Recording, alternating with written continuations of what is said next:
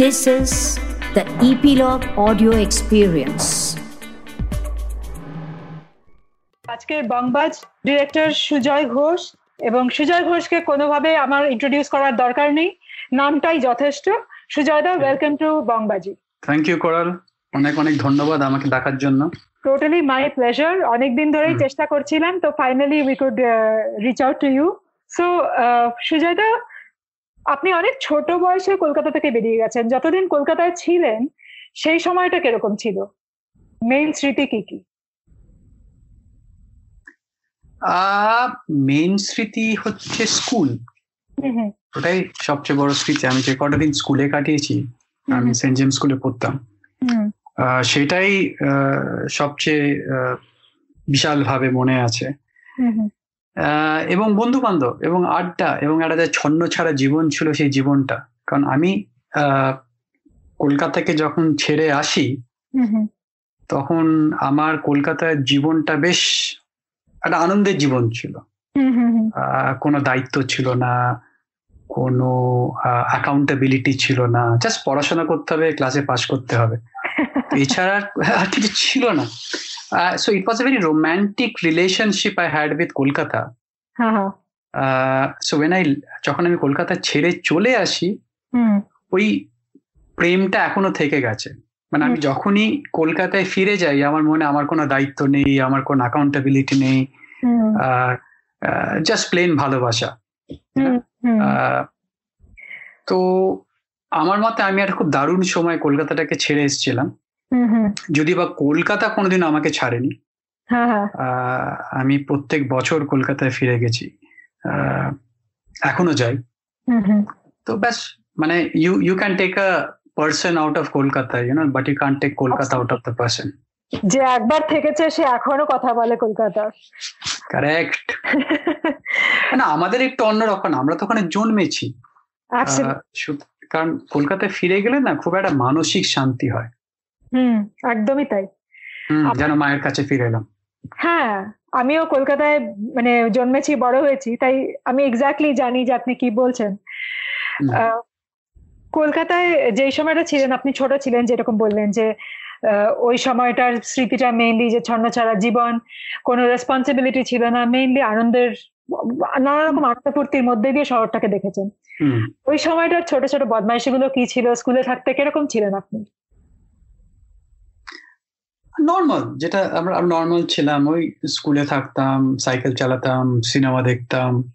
যদিও খুব একটা পয়সা করি ছিল না সুতরাং এসব সিনেমা দেখাটাকে একটু কম ছিল। বাট আমাদের যেটা খুব ভালো ছিল তখন আমাদের পাড়ায় অনেক লাইব্রেরি ছিল। হুম। তো অনেক ওই বই পড়াটা দারুণ হতো। অনেক নানা রকমের বই পড়তাম আর প্রচুর আড্ডা দিতাম। তখন প্রচুর আহ, যদিও বা ভুলভাল ডিসকাশন যার কোনো মাথা মুন্ডু নেই। তবে অনেক কথা বলা হতো। একটা আলাদা যেটা এখন হয় না এখন আমরা অনেক এলিয়েনেটেড হয়ে গেছি। তখন তো হাতে মোবাইল ফোনও ছিল না কম্পিউটারও ছিল না মানে অনেক কিছুই ছিল না।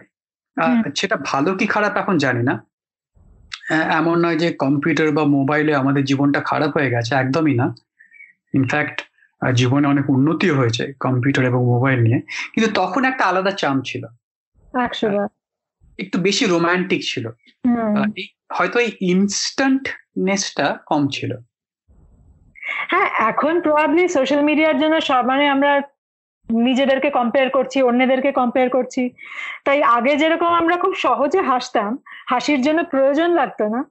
এখন হয়তো মানে we are constantly guided by that external pressure কার জীবনে কি হচ্ছে? আমার জীবনে কি হচ্ছে? হয়তো হয়তো। আই থিঙ্ক এই এই এই মোবাইল টোবাইলে আমরা একটু বেশি ইম্পালসিভ হয়ে গেছি। আমাদের রিয়াকশন টাইমটা একটু তাড়াতাড়ি হয়ে গেছে। মানে প্রয়োজন নেই তাও চট করে মোবাইলটা তুলে একটা ফোন করে দিলাম। কিংবা আপডেট চেক করছি আর কিছু কাজ না থাকলে। কিছু এলো না? হ্যাঁ। গত আধ ঘন্টায় কিছু আসেনি? কি সর্বনাশ কথা। হ্যাঁ মানে ধরো কেউ এসে তোমাকে বলল যে আরে ও না আমাকে এটা বলেছে। হ্যাঁ? ও তোমাকে এটা বলেছে এক্ষুনি ওকে ফোন করছে। আগে ওটা হতো না আগে আমরা কেন বলেছে সেটা ভাবতাম তার পেছনে হয়তো কোনো যুক্তি আছে। হয়তো কেউ কোরালকে পাগল বলেছে। কেন বলেছে? তার পেছনে নিশ্চয়ই একটা কোনো কারণ আছে হয়তো লোকটা নিজেই পাগল সে অন্য লোককে পাগল বলছে। তো মানে এখন না আমরা সেই রিজনিং এর মধ্যে আর ঢুকি না। সেই যুক্তি তক্ক গপ্প আর হয় না। সেই না আমার party. মার সাথে এখনও যখন আমার কথা হয় মানে ধরুন আমি কাউকে আমি আমার মাকে কাউকে নিয়ে বলছি যে এরকম করল এরকম বলল আমার মার মধ্যে এখনও সেই টেন্ডেন্সিটা আছে যে she will try to explain the point of from the point of view of that person যে ধর ওনার হ্যাঁ। হয়তো এরকম হয়েছে আর আমি রেগে যাই মাঝে মাঝে যে তুমি ওনাকে কেন ডিফেন্ড করছ but then. What we were আমি সরে এসেছি আমার মা এখনও থেকে গেছে হ্যাঁ এটা হচ্ছে স্ট্যান্ডার্ড মায়েদের গল্প। মানে মাদের কিছু বললেই আগে ওরা অন্য লোককে ডিপেন্ড করবে। ওদের কথাটা একটু ভাব। ওরা হয়তো এই জন্য বলেছে। But that is the right way of looking at things you know এইটাই আমরা উই শুড মেনটেন এটাই আমাদের বাচ্চাদের শেখানো উচিত। মানে সবকিছুর পেছনে একটা কারণ আছে হয়তো ভুল কারণ। But we must assess the কারণ উই মাস্ট আন্ডারস্ট্যান্ড দ্য কারণ। তারপরে ইউ রিয়াক্ট আমরা এখন যেটা করি আমরা কারণটা না জেনেই রিয়াক্ট করি। হয়তো কখনো ঠিক করি কখনো ভুল করি। তবে I think that process is needed সেই। তার সাথে সাথে একটা জিনিস আরও যে এই যে আমাদের মা বাবারা ডিফেন্ড করে সেটার মধ্যে কোথাও একটা মানে রয়েছে বোধহয় যে তারা তাকে ক্ষমা করার চেষ্টা করছে যে হ্যাঁ ঠিক আছে উনি করেছেন কাজটা ভালো করেননি। কিন্তু ওনার কথাটা ওনার মতন করে ভেবে ওনাকে যদি ওনার কথাটা ওনার মতন করে ভেবে যদি এক্সপ্লেন করা যায় তাহলে হয়তো ক্ষমা করা সহজ হবে আর ক্ষমা করতে পারলে পরে আমাদেরই ভালো। না তা নয়। I don't think to be very honest ওরা ডিফেন্ড করে। আই ডোন্ট থিঙ্ক আমার মা অন্য কাউকে বা তোর মা অন্য কাউকে ডিফেন্ড করছে। ওরা জাস্ট বলছে একবার ওর দিকটা ভাবো। হ্যাঁ। কিন্তু আমরা সেটা আমাদের মনে হয় তুমি কেন ওর জন্য বলছো? Why are you defending him সেই। ডিফেন্ড কথাটা আমাদের থেকে আসে কিন্তু ওদের থেকে ডিফেন্ড আসে না। হ্যাঁ আমরাই বলি তুমি কেন ডিফেন্ড করছ? একশো বার এটা এই যুগের ভাষা। ডিফেন্ড কথাটা এই যুগে আরও বেশি প্রচলিত। হ্যাঁ মা খালি বলছে যে দেখ একবার ওর কথাটা ভাব। সেই। খুব কম বয়সে আপনি লন্ডন চলে গেছিলেন। আমি পড়ছিলাম তেরো বছর বয়সে আপনি লন্ডন চলে গেছিলেন। তো ওই বয়সে কলকাতায় এক ধরনের জীবন ছিল সেখান থেকে অন্য জায়গায় চলে গেলেন। কোন রকম মানে কোন রকম কালচারাল শিফট মনে হয়েছিল? মানে how did you take it যে Kolkata is a completely different culture R London would be a completely different culture how did that come to you সত্যি কথা বলতে কোরাল মনে নেই। আচ্ছা।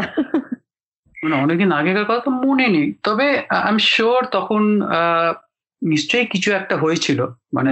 অনেক কিছু নতুন লেগেছিল চোখে। একটাই জিনিস আমার এখনও মনে আছে যখন প্রথম আসি তখন আহ এখানে আমি টিভি ছিল না? তখন সবাই মোটামুটি টিভি ভাড়া করতো।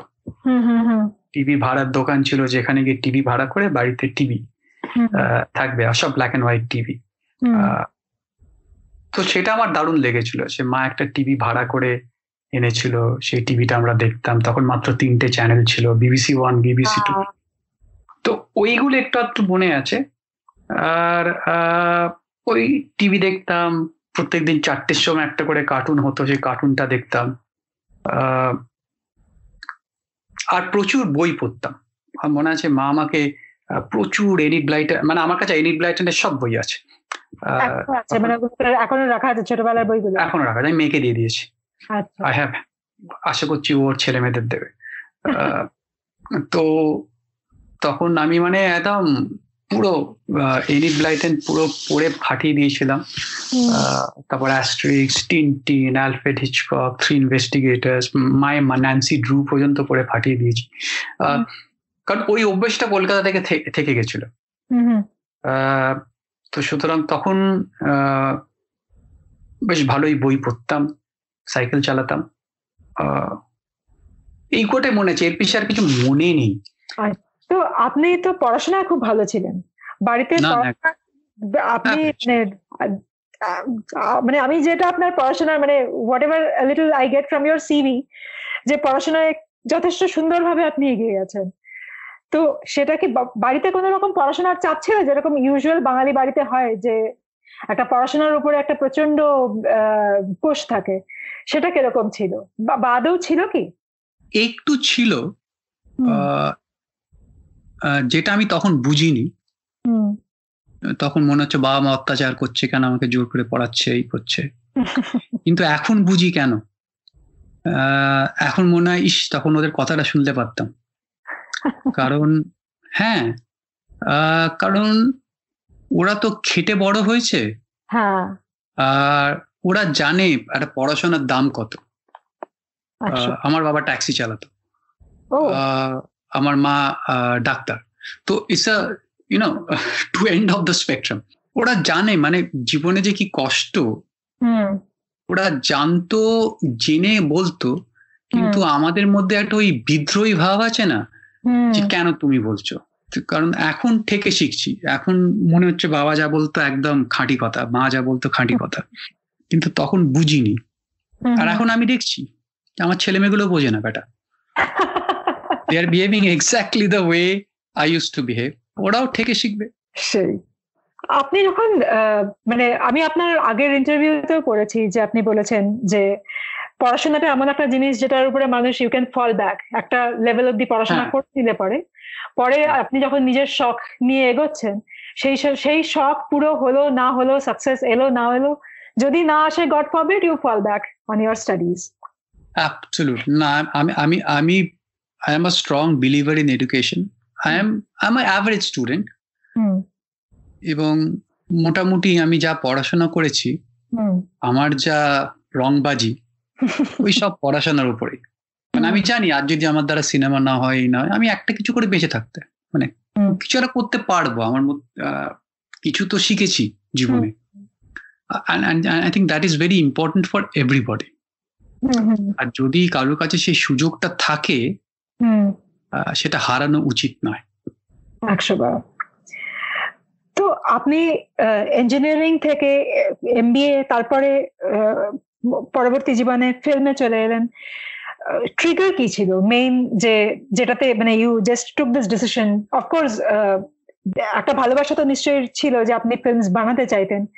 নিশ্চয়ই প্রচুর ফিল্ম দেখেছেন যেগুলো আপনাকে ইন্সপায়ার করেছে। But what was the main trigger or was that was there any main trigger কিছু ছিল না। বেসিক্যালি আমার একটু লিখতে ইচ্ছা করছিল। তো হ্যাঁ ওই লেখা থেকেই ঝামেলাটা আরম্ভ হলো। তখন আমি যখন কাজ করতাম তখন আহ, আমার খুব সিনেমা দেখে ভাবতাম এরা কি করে সিনেমাটা লিখেছে? মানে how do write a film তো ওইটা আমার খুব ইচ্ছে ছিল যে আমি আর চেষ্টা করব একটা সিনেমা লিখতে। এবং ওইখান থেকে ওই বদ বুদ্ধিটা আরম্ভ। তো আই টট মাই সেলফ একটা বই কিনে। আমি বসে বসে একটা আহ, চিত্রনাট্য লিখলাম। আর ওই লেখার পরেই গন্ডগোলটা আরম্ভ হলো।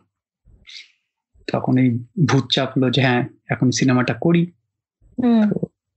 তো ওখান থেকে আহ, আমি ইনিশিয়ালি লিখতে ইচ্ছুক ছিলাম। কিন্তু আমি যে স্ক্রিপ্টটা লিখেছিলাম সেটা দেখলাম কারুরই পছন্দ হচ্ছে না। মানে সবাই বলছে এর থেকে বাজে স্ক্রিপ্ট হতে পারে না। যখন আমি ফাইনালি কেউ রাজি হলো যে সিনেমাটা করবে হ্যাঁ। তখন দেখলাম কেউ নেই ডিরেক্ট করার জন্য। মানে কেউ ডিরেক্ট করতে চায় না। মানে যে ছুতেও চায় না আমার স্ক্রিপ্ট তো তখন অজ্ঞতা মধুসূদন আমাকেই করতে হলো। বিটসের কথা বলছেন? হ্যাঁ। তো ওইটাই। I become a director out of compulsion okay. কারণ আমি না করলে কেউ করছিল না। ওই ওইভাবেই আমি ডিরেক্টর হয়েছি। তবে আমার হ্যাঁ আমার লিখতে খুব ইচ্ছে ছিল। কিন্তু আমি কারণ আমাদের পরিবারেতে কেউ কোনোদিনও কিচ্ছু লেখেনি? তো আমার আমি জানতাম না আদৌ আমি লিখতে পারব কি পারব না বা তো ওটাই। তো এখন তো ভালো তো হয়ে গেল। তো আপনার ফিল্মসে আসার আগে একটা প্রশ্ন মাথার মধ্যে আসছে কারণ আমি নিজে একজন অথর আপনার কখনো বই লেখার ইচ্ছে হয়নি? মানে আপনি বললেন যে লেখার ইচ্ছেটাই মেইনলি ছিল। তো চিত্রনাট্য লিখেছেন। বই লিখতে ইচ্ছা হয়নি মানে আপনার সিনেমার দিকেই ঝোঁক ছিল? উম, বই না আমি যখন বই পড়ি whether I read a Enid Blyton, whether I read a J.K. Rowling, ওদের মধ্যে না ওই ডিসক্রিপশনের একটা অথারের মধ্যে যে একটা ওই ডিসক্রিপশনের কেপাবিলিটি আছে না ওটা আমার মধ্যে নেই। তো আমি একটা পৃথিবী তৈরি করতে পারি চিত্রনাট্যে। কিন্তু তার মধ্যে একটা লিমিটেশন আছে। হ্যাঁ দুটো আমি- সম্পূর্ণ আলাদা। হ্যাঁ হ্যাঁ। তোমরা গল্প লিখছো। আমি গল্পটা কীভাবে বলব সেটা লিখছি। So there a difference uh, what I write versus what I am not capable of writing a book. আমি গল্প লিখতে পারি না। আমি গল্পটা কীভাবে বলব সেটা লিখতে পারি। তো আমি জানি না আমি বোঝাতে পারছি কিনা। না না সম্পূর্ণভাবে বুঝতে পারছি কারণ মানে একজন অথর আর একজন স্ক্রিন প্লে রাইটারের দেখার ভঙ্গিটা সম্পূর্ণ আলাদা। যদিও হ্যাঁ। গল্প যদি সেম হয় তাহলেও।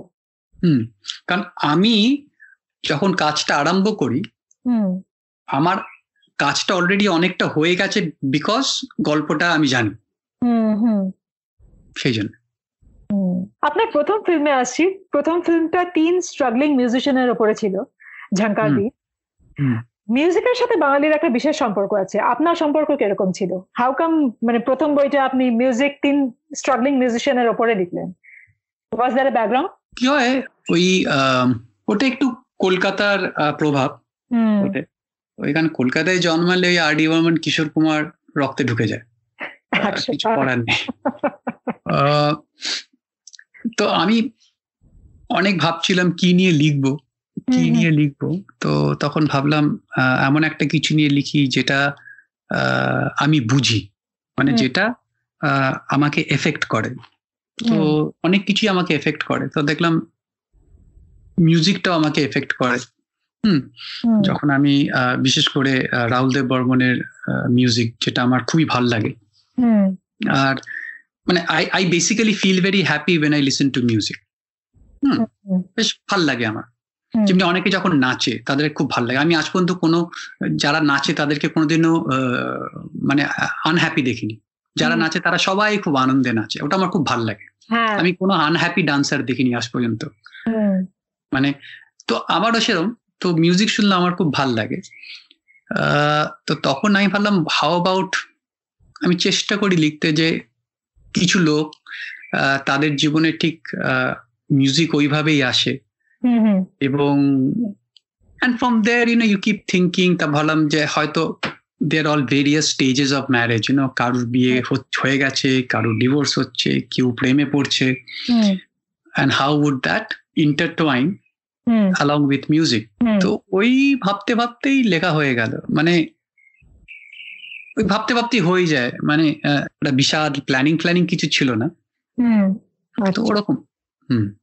আপনাকে এখন মানে সুজয় ঘোষ নামটা বললে পরেই সবার আগে মনে আসে থ্রিলার আপনার হ্যাঁ। দুটো কাহানি বদলা তিন অসাধারণ সব থ্রিলার থ্রিলারের প্রতি কোনো বিশেষ ভালোবাসা আছে? নাকি এগুলো আপনা থেকেই এসেছে জাস্ট করতে গেছেন?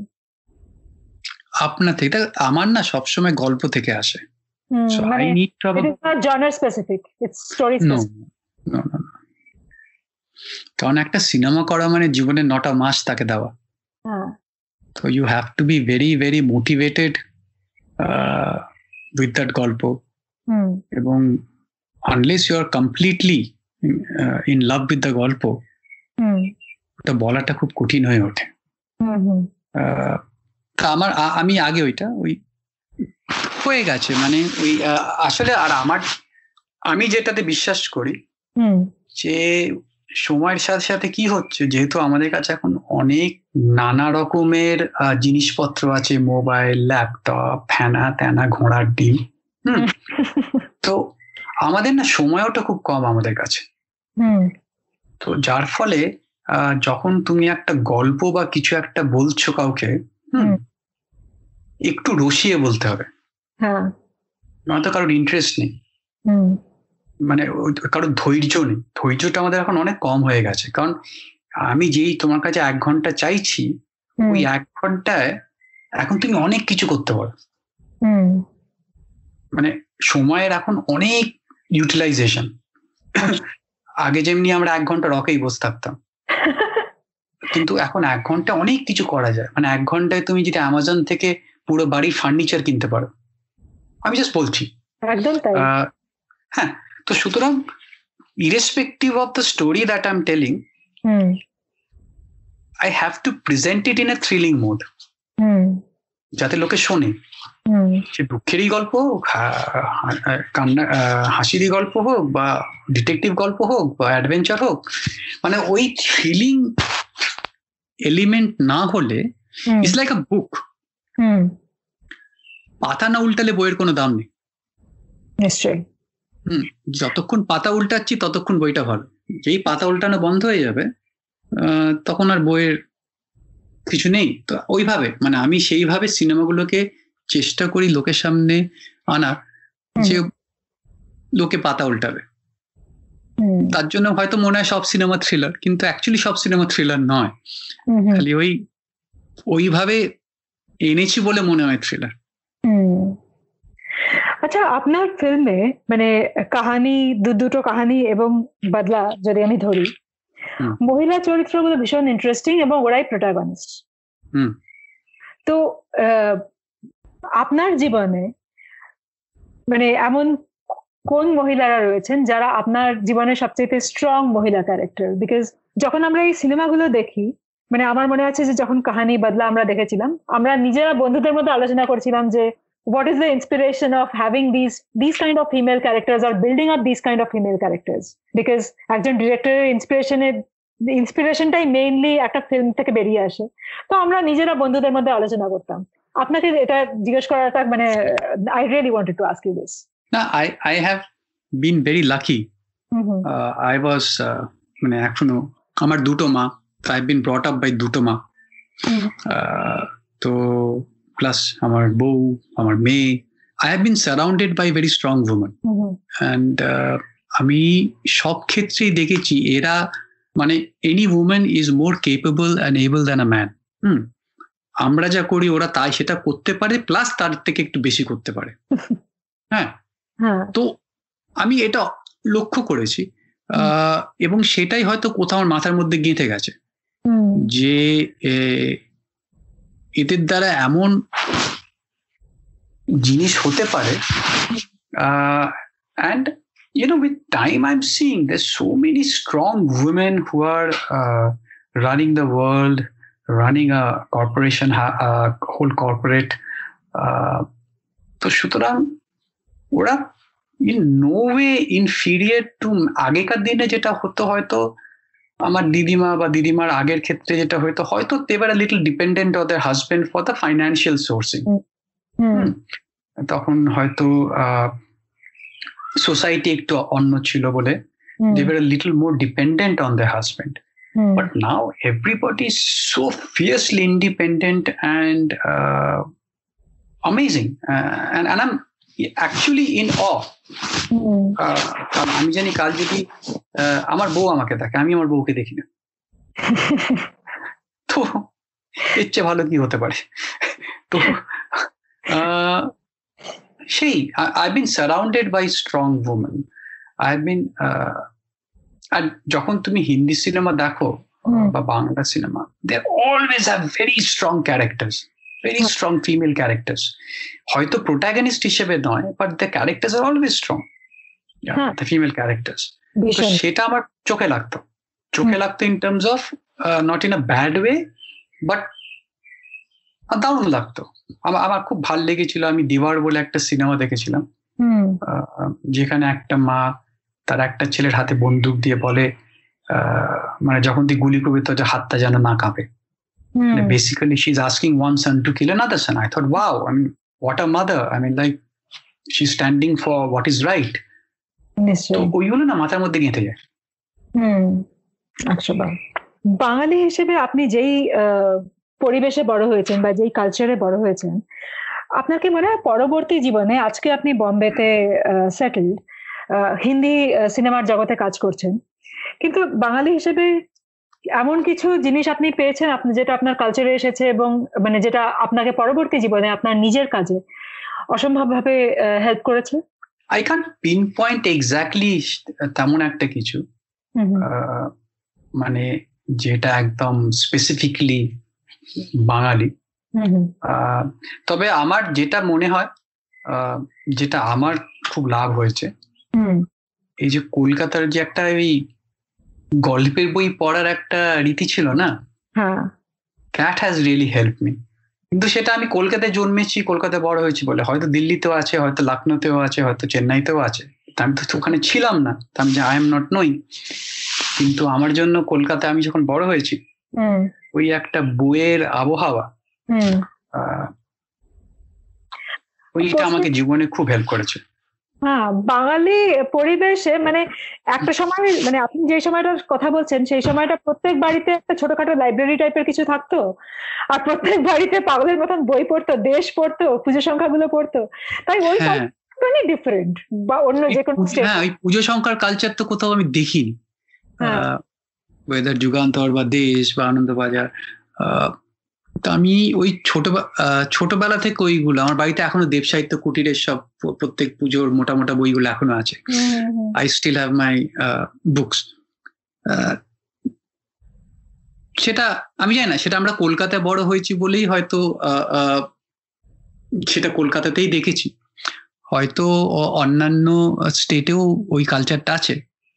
কিন্তু আমি জানি না। এখনও বই পড়ার সময় পান? এখন না আমি একটু চিটিং করি। আমি বই ঠিক পড়ি। আমি অনেক কমিক্স পড়ি গ্রাফিক নভেলস পড়ি। আচ্ছা। আমার এই বইটা ঠিক কালে ভদ্রে পড়া হয়।